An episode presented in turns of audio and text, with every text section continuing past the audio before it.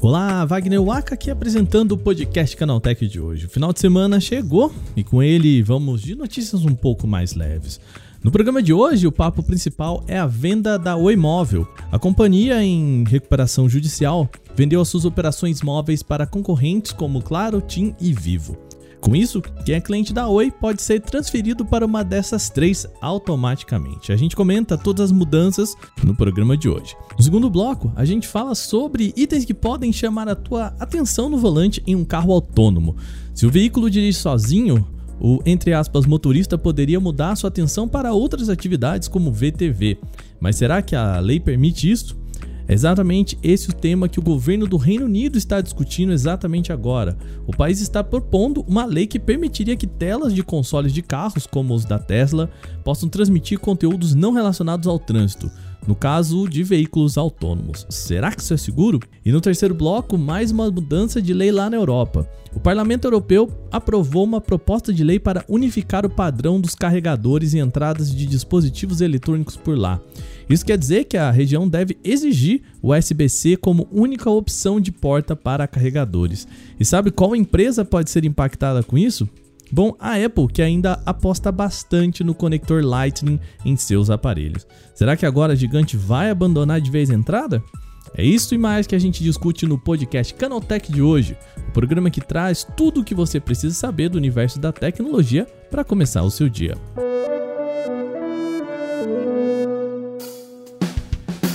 Seja bem-vindo e bem-vinda ao podcast Canaltech, o programa diário que atualiza você das discussões mais relevantes do mundo da tecnologia. De terça a sábado a gente está aqui a partir das 7 da manhã com os três acontecimentos tecnológicos aprofundados aí no seu ouvido.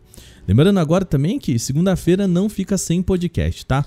E eu já vou dar aquele spoiler para quem escuta a gente por aqui. No Porta 101 de segunda, a gente conversa sobre Starlink. A gente tá com a tecnologia aqui no Canaltech e vamos falar da nossa experiência usando o sistema da SpaceX. O papo tá bem bacana e é só seguir também o nosso feed por lá. Se você quiser, tá aqui fácil, o link tá nos comentários. Vai lá e acompanha também o Porta 101. Sem mais, vamos agora para o nosso primeiro tema.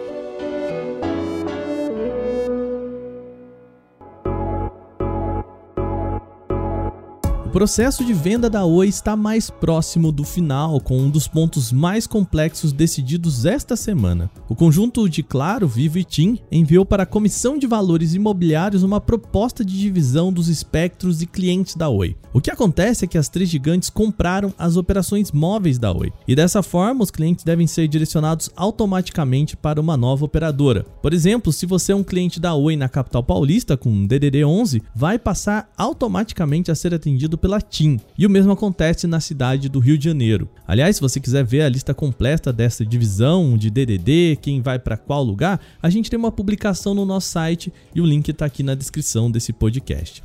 Mas calma, essa transição não vai ser feita assim de um dia para o outro, tá? O braço da Oi Móvel vai deixar de existir, mas o processo ainda vai durar ainda aproximadamente 12 meses. Nessa primeira fase de transição, pós conclusão da compra, a Oi vai manter todos os serviços de atendimentos a clientes, promovendo também todas as informações ao cliente, com o objetivo sendo a migração feita com o mínimo possível de impacto para o consumidor, é pelo menos isso que a Oi promete, tá?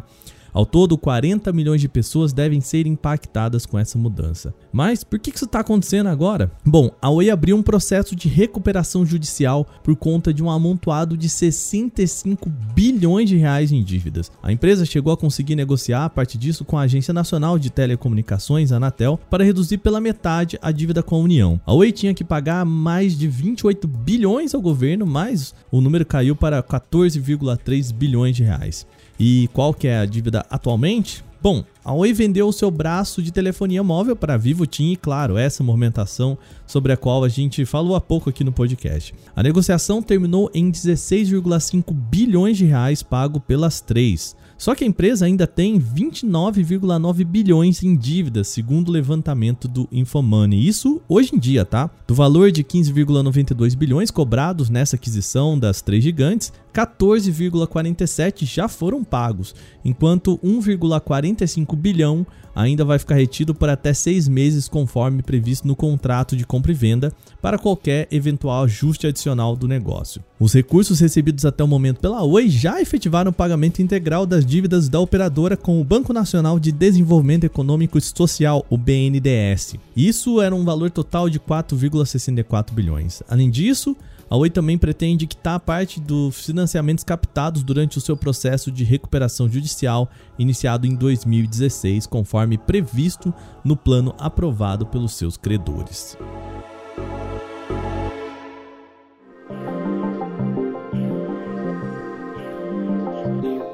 Bom, vamos dar o nosso papo agora para carros autônomos. O governo inglês está discutindo uma inusitada lei no país. Uma pessoa no volante de um carro completamente autônomo poderia assistir a TV enquanto dirige? Bom, em tese o veículo tem 100% de autonomia, ou então o motorista poderia aproveitar esse tempo em outras atividades.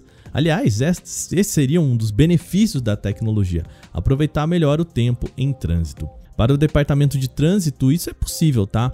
O órgão inglês adicionou ao chamado Highway Code, ou Código de Trânsito Britânico, um novo texto sobre dispositivos de entretenimento dentro de carros. Atualmente é até bastante comum que carros mais modernos contem com uma tela no console, também conhecido como um sistema de infotenimento do carro. A proposta é que esse acessório seja usado para navegação, seja de recursos do carro, como trocar uma música ou até para a localização do motorista. Claro, né? Sistema de GPS para ficar ali mais fácil de se ver. O que o novo texto da língua inglesa aponta é que o motorista poderia então assistir a um vídeo ou outro entretenimento qualquer usando esse mesmo monitor. Aliás, pela lei do país, somente seria permitido assistir algum conteúdo pelo chamado aparato aí embutido de infotenimento. Eles usam esse termo em inglês de aparato embutido de infotenimento do carro autônomo. Ou seja, a pessoa não poderia tá, pegar o smartphone ou tablet para ficar olhando durante o passeio. Atualmente, a lei brasileira não permite que conteúdos exclusivamente de entretenimentos possam ser transmitidos em telas para os motoristas. Aquela telinha não pode ser usada para você assistir a um filme, por exemplo. As próprias fabricantes possuem mecanismos que não permitem, por exemplo, a instalação de serviços de streaming, por exemplo, Netflix, numa tela dessa. Mas qual que é a diferença entre você olhar para um smartphone ou uma tela de infotenimento embutida em um carro autônomo? Segundo acredita o Departamento Nacional de Trânsito do Reino Unido, a tela do carro pode dividir informações importantes de trânsito com o de entretenimento. Ou seja, caso haja um problema de necessidade de atenção do motorista, uma notificação tomaria a tela do sistema do carro, garantindo uma intervenção mais rápida do que se a pessoa tivesse em outra tela, ou seja, no, no smartphone não apareceria esse sistema de segurança. Vale dizer ainda pela nova regra inglesa que essa tela só poderia transmitir entretenimento em carros autônomos, tá? Nos veículos convencionais, assistir a um conteúdo completamente de entretenimento nessa tela enquanto dirige ainda é passível de multa. Tá, mas qual que é o impacto dessa lei por lá? Por enquanto, ainda não tem nenhum carro autônomo com permissão para trafegar no Reino Unido. Aliás, tem uma página que numera os modelos que poderiam se enquadrar nessa nova lei, mas até o momento a lista desta página está vazia. O governo defende que está tentando se antecipar à questão. A previsão é de que os primeiros carros autônomos com liberação para poderem rodar no Reino Unido devem chegar até o final desse ano. O novo texto também faz parte de uma nova regulamentação a ser discutida no país sobre tecnologias de automação em carros. Essa nova regulamentação maior está prevista para ser aplicada no Reino Unido em 2025.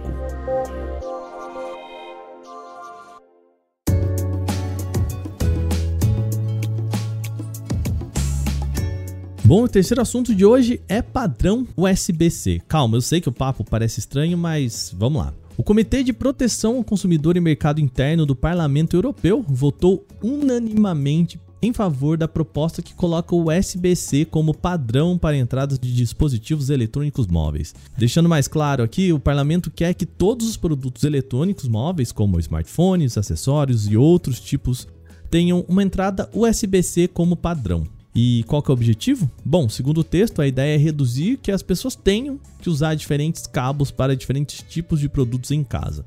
Além disso, a medida poderia também diminuir a quantidade de lixo eletrônico produzido ao padronizar todos os cabos. Por enquanto, Essa aprovação não tem caráter de lei, tá? Ela é basicamente um parecer positivo para que o texto possa agora seguir em votação em plenário no parlamento, o que deve acontecer por volta de maio. Para então passar a valer como lei, a União Europeia também teria que conversar com cada governo dos países para adequar o texto às particularidades regionais. Tá, muito legal, mas por que essa é uma notícia importante? Grande parte dos produtos já usam atualmente o SPC, mas uma empresa em específico ainda insiste em trabalhar com um padrão próprio. A Apple usa o cabo Lightning ainda nas linhas iPhone, além de todo o ecossistema de acessórios voltados para o smartphone dela. Esse é um dos principais pontos fracos, aliás, dos iPhones. O padrão é de 2012, baseado em USB 2.0, ou seja, não tem velocidade de transmissão de dados alta nem carregamento veloz. A lei europeia então poderia fazer com que a Apple se movimentasse para mudar esse sistema até globalmente, tá? Isso porque a maçã não tem um histórico de lançar versões com muitas mudanças para adequação regional. Tá, mas será que finalmente a Apple vai abandonar o cabo Lightning? O nosso apresentador e analista Pedro Cipolli lançou um vídeo recentemente lá no YouTube do Canaltech falando exatamente sobre o tema. Na opinião dele, a Apple não deve abandonar o Lightning por uma série de motivos. A gente convida você a ir lá ver o vídeo, mas eu separei aqui um trechinho que ajuda a gente a entender. Fala aí, Pedro. O Lightning ele começou a ser utilizado lá em 2012 no iPhone 5 e ele substituiu aquele conector que era enorme ali, que olhando retrospectivamente ele era muito ruim. O grande problema da Apple é que ela teve que trocar esse conector pelo Lightning porque ela tinha que reduzir as dimensões do iPhone. Então, como não tinha o substituto à altura, e já vamos entender por quê, ela foi lá e criou o Lightning. E se vocês pararem para pensar em 2012, o Lightning era um conector bonito, charmoso, reversível, tava tudo certo. Porque o grande problema dele não é que ele é um conector ruim, é que ele está sendo utilizado até hoje. Só que se você parar a pensar que em 2012 ele era um dos melhores conectores que existia, tá tudo certo. Então qual que é o grande problema do Light? Na verdade, nenhum. O problema é que ele está aqui até hoje. Não é que ele envelheceu bem, ele simplesmente envelheceu. 2012, estamos em 2022 e estamos falando do mesmo padrão. Vocês imaginam hoje, top de linha Android, usarem o micro USB. É exatamente a mesma base de referência. Ele é um USB que usa o padrão 2.0. Sim, ele não consegue suportar grandes quantidades de energia carregamento rápido, porque até hoje é 20 watts. E olhe lá se você comprar o carregador e tiver o cabo ali oficial também, né? Então ele é um conector que em 2012 fazia um baita sentido. Em 2022, não. E você sabe disso. Mesmo você que usa iPhone, você sabe que o Lightning, ah, tá aqui, tudo bem. Mas não é o tipo de coisa, não, eu adoro o Lightning. Porque o USB-C já se tornou referência. Todo mundo gosta, faz um monte de coisa, transmite vídeo, áudio. Tem 100 watts de potência de carregamento, tá tudo certo. Só que o Lightning tá lá, enquanto isso, há anos. E ninguém faz nada com ele. E, e nada acontece. E nada parece que vai acontecer. Só que nesse meio tempo, o que, que a Apple fez? Ela passou a usar USB-C e Thunderbolt barra, né, então, no, na versão 3.0 e 4.0, em quase tudo, exceto o iPhone. Os iPads, até os iPads Zero já passaram a usar o USB tipo C. IPad Pro, USB tipo C. Os antigos MacBooks ali, que já mudou o padrão de novo lá pro MagSafe 3, né? Eles começaram, eles carregavam por USB-C também. Então, é, tudo foi mudando, tudo foi evoluindo, exceto o iPhone. Tem um rumor aí que a Apple vai usar no, em alguma geração de iPhone, não necessariamente nesse iPhone novo, 14, 13S, 15, enfim, o número que ela escolheu, não sei se necessariamente vai ser sem fios. E tem muita gente que acha que seria pisar demais, assim, apertar demais o consumidor, cobrar que ele compre a parte, porque já não vem carregador, né? Um carregador sem fio para o iPhone que vai vir sem portas. Aliás, vir sem portas em qualquer modelo seria bom, porque assim, não tem a menor possibilidade de entrar água, né? Mas o, por incrível que pareça, não é uma ideia tão absurda assim. E já adianto o seguinte, o carregar totalmente sem fios, ele não tem um cabo no smartphone, é uma coisa que vai acontecer em algum momento em todos os fabricantes. Primeiro no segmento top de linha, depois intermediário e tal, mas é uma coisa que vai acontecer, porque é o jeito que a indústria está evoluindo. E carregamento sem fio não é um mistério que era 3, 4 anos atrás, não é uma tecnologia tão cara assim. Tem padrão de carregamento sem fio de até 100 watts. Então nem a velocidade é um problema. A eficiência aumentou e tal. Tem um monte de opções de mercado bastante acessíveis até. Então pensar em um smartphone que carrega somente sem fio não é absurdo. E para pra pensar, uma outra coisa, do jeito que a Apple ela trabalha que nem uma tartaruguinha ali. Você tem os AirPods ali, eles carregam sem fio. Você pega o Apple Watch, por exemplo. Quando é que você conectou um cabo no Apple Watch? Quanto tempo faz? Se é que já aconteceu? Porque quando você compra o modelo, já vem ali o adaptador, não vem o carregador, mas já vem o adaptador sem fio ali que você conecta, magnético, bonitinho e carrega. Então daquele núcleo que eu falei, que você tem iPhone, os AirPods e o Apple Watch, os dois já tem, já carregam totalmente sem fios. Ainda que os AirPods você tem a opção ali de conectar o cabo, mas ele carrega já sem fio também. Então pegar esse passo e estender isso ao iPhone não é tão absurdo assim. E é claro que fica aquela coisa que se a Apple fizer isso coincidentemente, todo o universo Android vai fazer logo em seguida, mas vai ser uma mera coincidência de novo. E de novo, fica aqui o convite para ver o vídeo na íntegra. É só você clicar aqui no link da descrição desse podcast que você já vai lá para o vídeo no YouTube. E terminados os temas de hoje, vamos para o nosso quadro Aconteceu Também.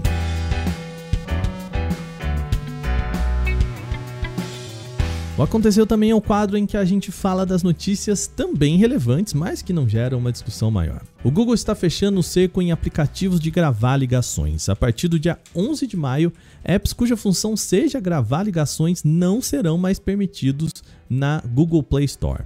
Uma nova política anunciada pelo Google restringe o uso de APIs voltadas para acessibilidade, que por vezes eram utilizadas como alternativa para habilitar a gravação de conversas por voz. A boa notícia é que os apps nativos ou desenvolvidos pelo Google com a função de gravar não serão restringidos de nenhuma forma após a implementação dessa nova política.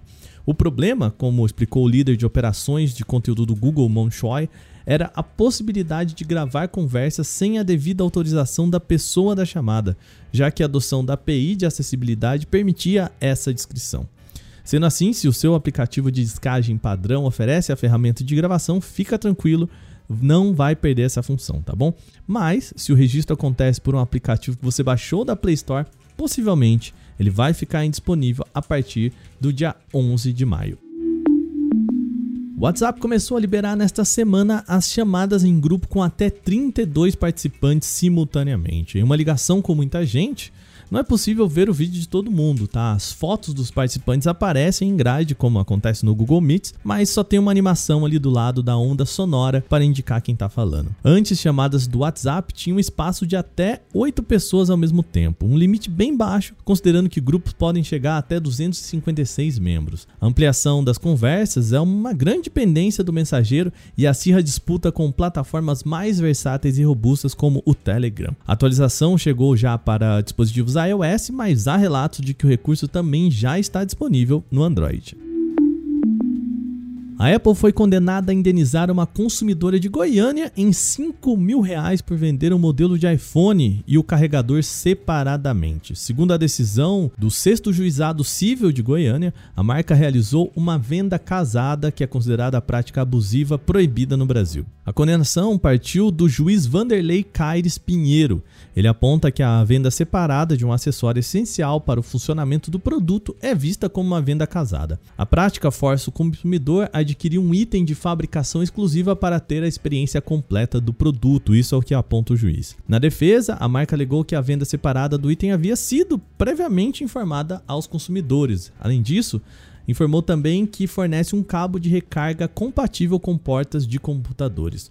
O juiz não aceitou os argumentos da Apple e a empresa precisa pagar agora uma indenização consumidora no valor de 5 mil reais a título de danos morais. A Netflix anunciou a produção de uma animação e jogo mobile baseado no card game Exploding Kittens. O seriado está previsto para 2023 e deve ser voltado para o público adulto, mas ainda não há muitos detalhes sobre como isso será feito. Em relação ao jogo, não será preciso esperar tanto, tá? O game vai ser lançado já no próximo mês de maio, dentro da área destinada para jogos presentes no aplicativo de streaming em dispositivos móveis.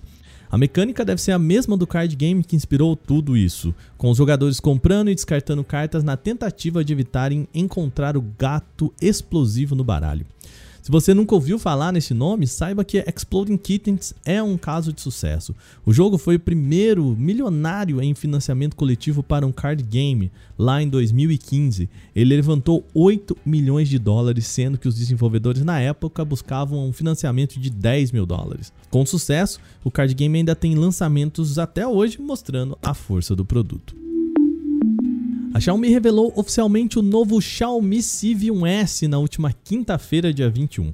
Ele chega ao mercado chinês com o processador intermediário Snapdragon 778G Plus, uma versão aprimorada do 778G padrão que já vinha no Civi original. O celular ainda tem opções de 8GB ou 12 de memória RAM e 128 ou 256GB de armazenamento interno. O Xiaomi Civi 1S tem tela OLED curva de 6,5 polegadas com resolução em Full HD e tela de 120 Hz.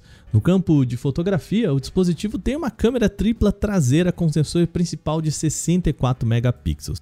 Para selfies e videochamadas, o celular também tem uma câmera frontal com 32 megapixels. Assim como o antecessor Xiaomi Civi, lançado em 2021, o 1S deve se manter como modelo exclusivo do mercado chinês. O dispositivo está em pré-venda no país asiático com quatro opções de cores: preto, rosa, azul e branco. Ele é vendido por lá a preços que partem de 2.299 yuans, o que equivale a aproximadamente R$ 1.600 na conversão direta, sem contar impostos. Até o momento, não tem nenhuma previsão de lançamento da versão renomeada do Xiaomi Civi 1S para o mercado global.